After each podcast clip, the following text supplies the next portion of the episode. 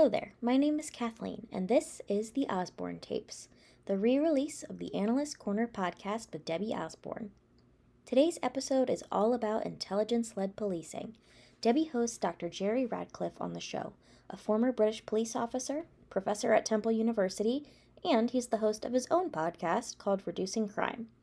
Dr. Radcliffe has been a research advisor to the FBI and the Philadelphia Police Commissioner, and an instructor for the ATF Intelligence Academy, and he is a member of the FBI Law Enforcement Education and Training Council.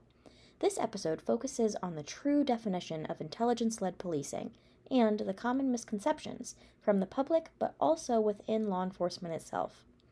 Because intelligence-led policing isn't just about criminal intelligence, but also a model about policing leadership, the conversation between Debbie and Dr. Radcliffe about decision-making models and chiefs utilizing analyst knowledge is helpful for anyone who is looking to gain a better understanding of the implications of intelligence-led policing as well as what it looks like in action. From limited funding resources to policing gang activity, this episode touches on all aspects of law enforcement and how to incorporate intelligence-led policing. So feel free to take notes during this one. So let's get into today's episode. Welcome to Analyst Corner. It's September 1st, 2008, which is Labor Day here in the United States, and I'm Deborah Osborne, a writer and former analyst. Our topic today is intelligence-led policing, and I'm pleased to have as my guest Dr. Jerry Radcliffe, Temple University professor and author of the book Intelligence-Led Policing. You can find the book on the Analyst Corner page on Blog Talk Radio, and if you click on the book, you'll be taken to more details about the book.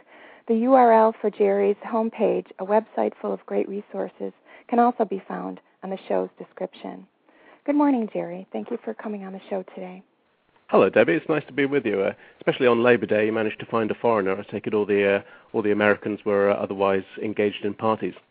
Yes, and I believe you're at your vacation home, which is very nice, and I'm home also. And so intelligence-led policing is a topic that's dear to me, and because it sort of summarizes in your book ideas that show the importance of crime intelligence analysts But a lot of our listeners, some of our listeners are the general public, and some of our listeners are in policing and still don't really have an understanding of the term intelligence-led policing. So could you give us a general overview of what intelligence-led policing is? Certainly. I'm reminded of one of the stories that you actually have on your online blog about a group of blind men trying to identify an elephant by only feeling the parts of it. Well, sort of, I think intelligence-led policing is a bit like that, except for everyone can only feel the same part of the elephant. In other words, they see the word intelligence and they don't think about the other aspects to it. If we wanted a definition, intelligence-led policing is a business model, and it's a managerial philosophy where a combination of data analysis and crime intelligence and criminal intelligence are all pivotal to sort of an objective decision-making framework that looks at crime and problem reduction or disrupting criminal activities or even crime prevention through both strategic management and also effective enforcement strategies that only go after really the prolific and the serious offenders. But, I'm sure some of the public would think that the police do that all the time, but that's not actually necessarily the case. Everybody hears the word intelligence in intelligence-led policing, and then they think they know what it is. But the real words they miss out are the policing and leadership. So intelligence-led policing isn't just about criminal intelligence. It's really a model about policing leadership policing. And what are the police doing? If you think the public, which I also agree with your idea that the public thinks we're already doing this, because I did before I entered the world of policing. What are the police doing that's not intelligence-led policing? Well, it's funny. The aspect that I go and visit and consult with a number of police departments. And often the part about the whole definition that is often missing is the objective decision-making framework. And you go to police departments, and sometimes you're amazed at how decisions get made. They're made on the fly. They're made on, just off the cuff.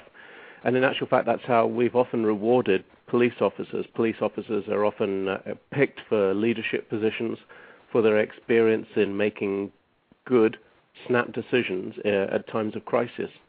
And that's really almost the antithesis of what we're looking for with intelligence-led policing. which is to integrate our crime analysis and our criminal intelligence and gather as much knowledge as we can about long-term crime problems and then make good decisions about what happens.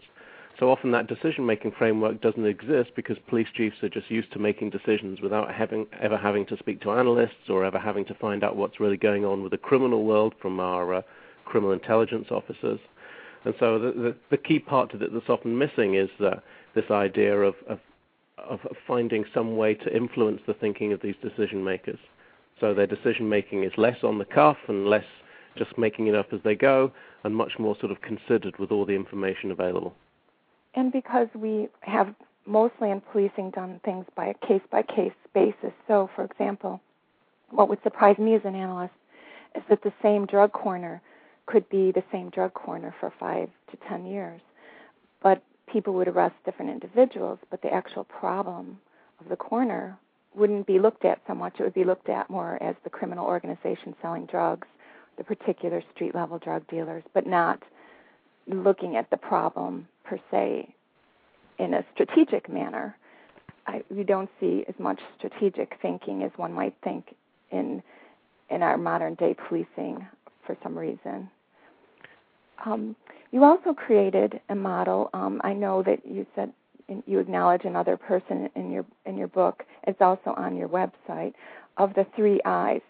Some of our listeners are also in the U.S. intelligence community or have intelligence background from the military or other fields, and I know that they've heard of the intelligence cycle that often begins with planning and direction, maybe not so much in local level policing, because in crime analysis our intelligence cycle or our crime analysis cycle doesn't actually have planning and direction in it. It would have collation, collecting the information. Then the U.S. intelligence, U.S. security agencies would say exploitation, and that's right. We would have collation, and then the analysis part, dissemination, and some people have feedback. But the 3I model is a triangle, and one of the corners, the bottom left-hand corner, has crime intelligence analysts. The other corner, the top, has the criminal environment, so you have the crime intelligence analysts interpreting the criminal environment. The crime and intelligence analysts go to the other corner, the decision makers, and the goal is to influence them. And ultimately, what in this whole model of intelligence-led policing, you would like the decision makers to make an impact on the criminal environment. Can you speak a little bit more about that 3I model? Well, and this is where I'm sure many of your listeners, especially in the intelligence community, will be thinking that I'm speaking intelligence heresy at this moment.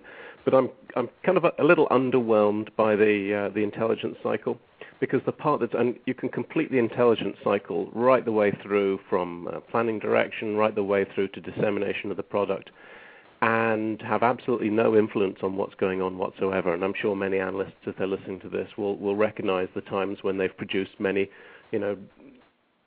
considered, well-thought-through, well-analyzed reports, and it's had absolutely no impact on the criminal environment and actually no influence on the thinking of decision-makers. Because the problem with the intelligence cycle, I think, is that the key part that's missing is where are the decision-makers in that? And so what the 3I model is a little bit more, excuse me, a little simpler in that the analysts interpret the criminal environment, and you can use the intelligence cycle to do that if you want to. But it actually makes additional requirements where the analysts have to go out and influence the thinking of a decision maker. And that is actually one of the hardest things to do for analysts, because there are a number of, just in that simple process of influencing decision makers, there are a number of questions that come up. Well, who are the decision makers? What is my decision-making structure in the organization in which I work? There's a tendency, especially in policing, for people to mistake rank hierarchy for a decision-making structure. We naturally assume that the people who can actually have an impact on the criminal environment, which is the last stage of the 3I model, are the people at the highest level, or the people who are working on the street, the lowest level. So it's really unclear to many analysts where exactly the decision-making takes place in their organization. And so I suggest to people to always sort of look for the people who control and direct the resources. But once you start doing that, you actually start to do more of this strategic thinking of which you spoke about just now. Because once you start to look for the people who control resources that can actually have an impact on the criminal environment, you start looking outside policing as well. You start to look at mayors and you start to look at city managers. So, I mean, at the first stage, I mean, there are a number of stages, but I think the first stage in trying to influence a decision maker is actually trying to figure out who the decision makers are. And for a working analyst in local level policing, those decision makers, the people they might influence are the 20% of the workers who do 80% of the work in their agency, the detectives, the street officers, some of the leaders. I suspect it's more like 5% to about 95%, but there we go. Well, the people, they see their names doing the work. The people who come to them most often are the people they might want to work with most, because they'll use their products, the materials, and they'll get feedback and see if what their analysis is providing is helpful to in the real world. And I also think it takes intellectual courage for analysts to break out of that mold that you just produce work and just send it up wherever, email it, print it out, post it, and you don't go and really try to influence people, actual people and relationships. But we also speak to that September 11th when you talk about national security, that, you know, if an analyst, the bureaucracy and the hierarchy problems of getting to the decision maker, in local policing it's much easier, but as we move up to state and federal policing and national security, it's much more difficult to reach the decision maker, even if you think you have an important fact that will make a difference. It is. This is clearly the hardest part of the 3I model, I think, especially for analysts, is trying to identify and influence the thinking of decision makers. I say I visit a lot of police departments and go and suggest and give them advice on this area. And what you often find is that analysts find it easiest to try and influence the thinking of people at the street level. But there's an amazing sort of resistance in policing. At the street level, at the patrol level, it's very easy to take good, well-thought-through, analyzed products, but just to be too tucked up and busy with the 911 response, or 000 if you're in Australia, or 999 if you're in the UK. But it's very easy to get busy with all the busy work that takes place, and then there's really no supervision that requires you to make use of that product. So I would think that middle management of police departments are about the best level for analysts to think about influencing. They have enough power to be able to provide a supervisory function. They have enough control of resources to actually change patrol strategies, move people around, but they're also still young enough in their career that they can think about that they're looking for the next big thing that will help them get promoted, the thing that will help them, you know, the leadership notice those guys. So I think that middle management group are a good group to think about influencing. And the other thing that analysts can really think about doing is really the approach of less is more. We look at, you see people sitting around with Blackberries. You cannot sit in a meeting with police without their Blackberry going off about 10 times during a meeting. And so people now are swamped with information. And sometimes giving people less that is more tailored is better. With my colleague, Travis Taniguchi, we've been working in Camden, New Jersey, on a number of projects. And we've done some academic work, which has been 40, 50 pages long. But when we give it to the police, what we do is we give them 2 pages and a map. Nothing more than that. Short and simple. And what that does is it just targets exactly the sort of key information that decision makers need, and they'll read 2 pages, but they won't read 40 or 50. One of the things that took me a few years to realize as an analyst was that people didn't want to hear about more problems or problems they didn't know about because they had so many problems. However, of course, down the line, some of my material got better accepted, but it took me a while to realize that people were thinking in terms of being overwhelmed with all their problems, and that is the state of policing. But one of the difficulties in the United States for the implementation or possible implementation of intelligence-led policing is the structure of U.S. policing versus that of the U.K. and other countries. There are so many agencies. Can you speak a bit about that? Well, this is one of the hardest things. Certainly, you know, I came to the United States about 6 or 7 years ago. The hardest thing to understand about the United States is the incredible level of local political control over police departments. It's quite astounding to me that the influence that mayors and that city managers and that local politicians who were a plumber one day and then became a council member the next day have over policing. And it's incredible that they exert this amount of influence. Sheriffs have to get elected, and politicians, and people have to stay very politically astute.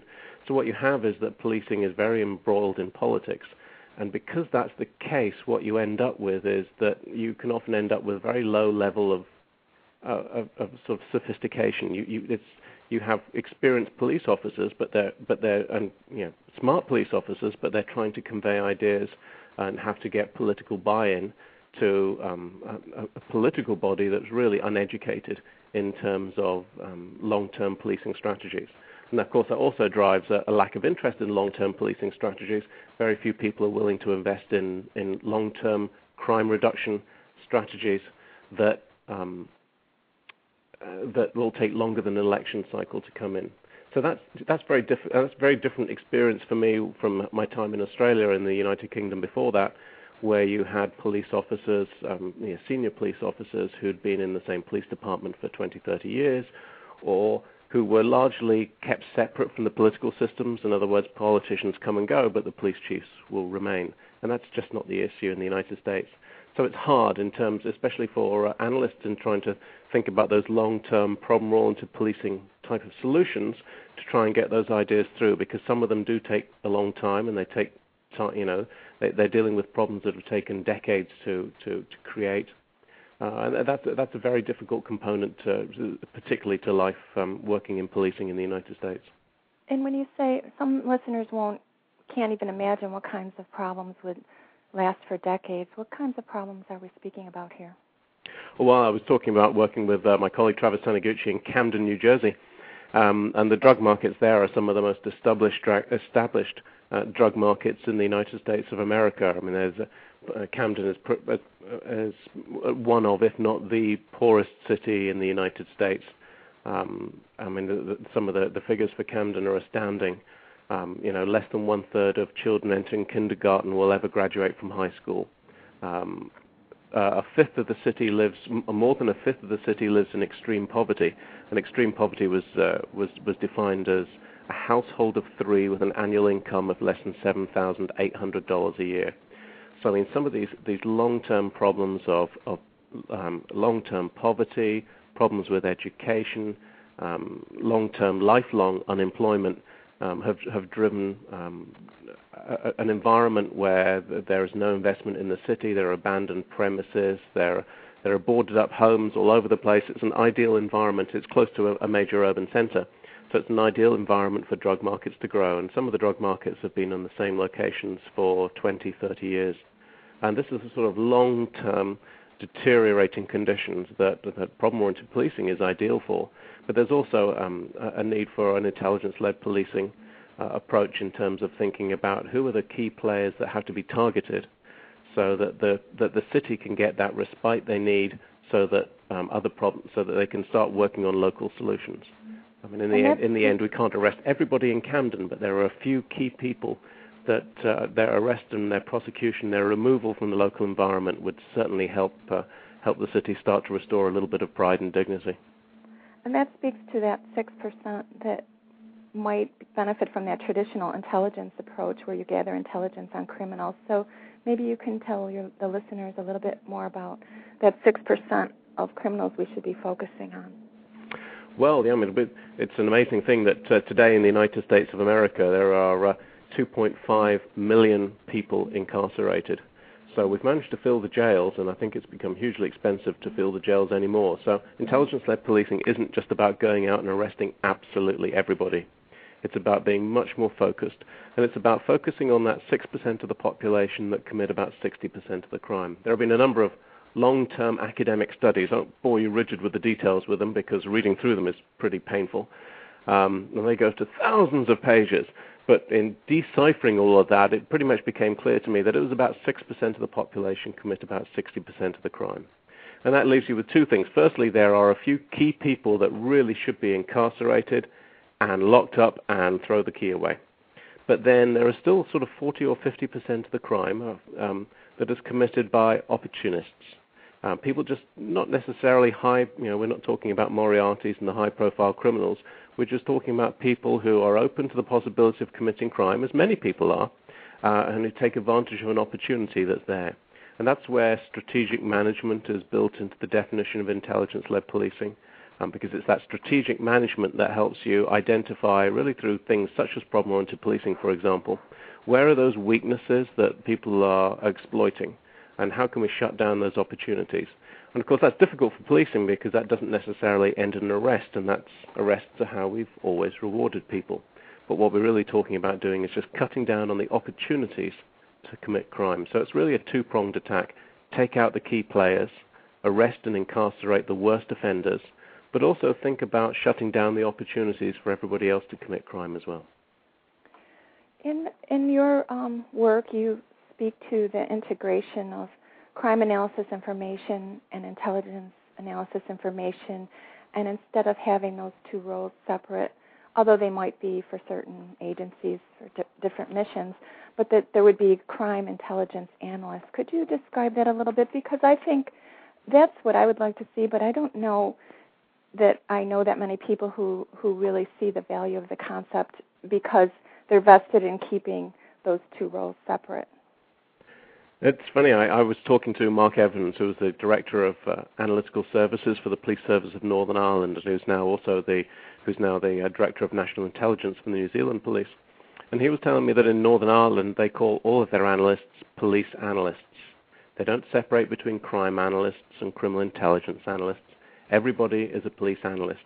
And the distinction that takes place between crime analysts and criminal intelligence people is really only a U.S. thing. It took me a bit of time to understand that when I came here.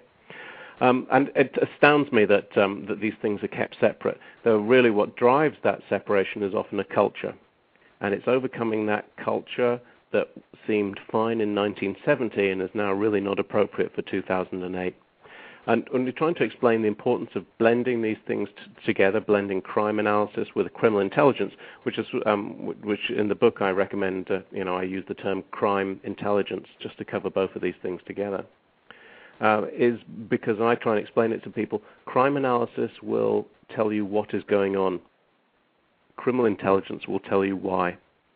And I think if you're a city manager, I think if you're a middle-ranking police officer, I think if you're a senior police officer or a police chief, you need that complete picture to really have knowledge of what's going on and to develop some sort of sense of your own sort of idea of your intelligence, as it were, of what is going on in your environment.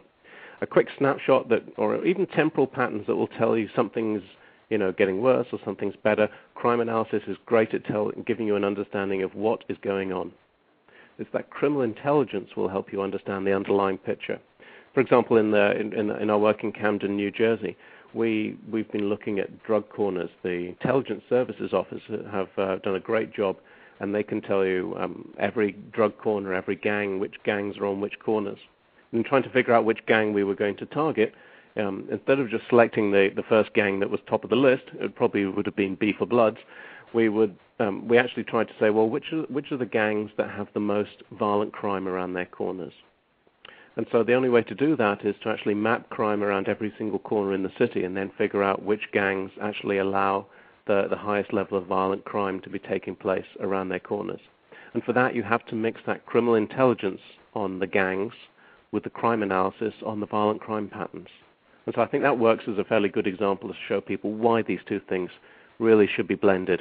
But it's very tough to do when narcotics units want to keep all their narcotics intelligence to themselves, and the street gang units want to keep all their intelligence to themselves, and none of them want to share with a crime analyst. Do you see any agencies doing that in the United States? I mean, not to put you on the spot, but I'm just wondering, it depends. If you're in a smaller agency, sometimes you can facilitate that happening as an analyst because you can work with the intelligence officers, even maybe not formally, but informally. But most agencies, it does seem to be quite separated in where the intelligence people know about the criminals and the crime analysts only know about the crime incidents. So do you see that anywhere? How would it look if it works? What would it look like for people who might aspire to that? Well, I mean, I think there are places that have really moved forward in terms of thinking about this, but it's taken them years because it's not only an organizational issue, but there's also a cultural issue. And I think a good example is the Police Service of Northern Ireland. I think they do a nice job of having analysts. They don't have special intelligence analysts, they don't have special crime analysts. On the whole, they have analysts, and everybody does every aspect of the job. And I think that's what they're trying to move towards in New Zealand as well. Some of the Australian police services do a good job of that as well. And I think in terms of what it would end up looking like, I think the real beneficiaries would be, and intelligence-led policing is really a top-down model. I think the real beneficiaries really would be the people who work at the senior and the middle levels of police departments who are looking at a range of crime problems and trying to figure out what's going on. So, for example, if a police department saw that there were increases in violence in a particular area, well, you could go out and do saturation patrols, which is the traditional response to just about everything in the United States.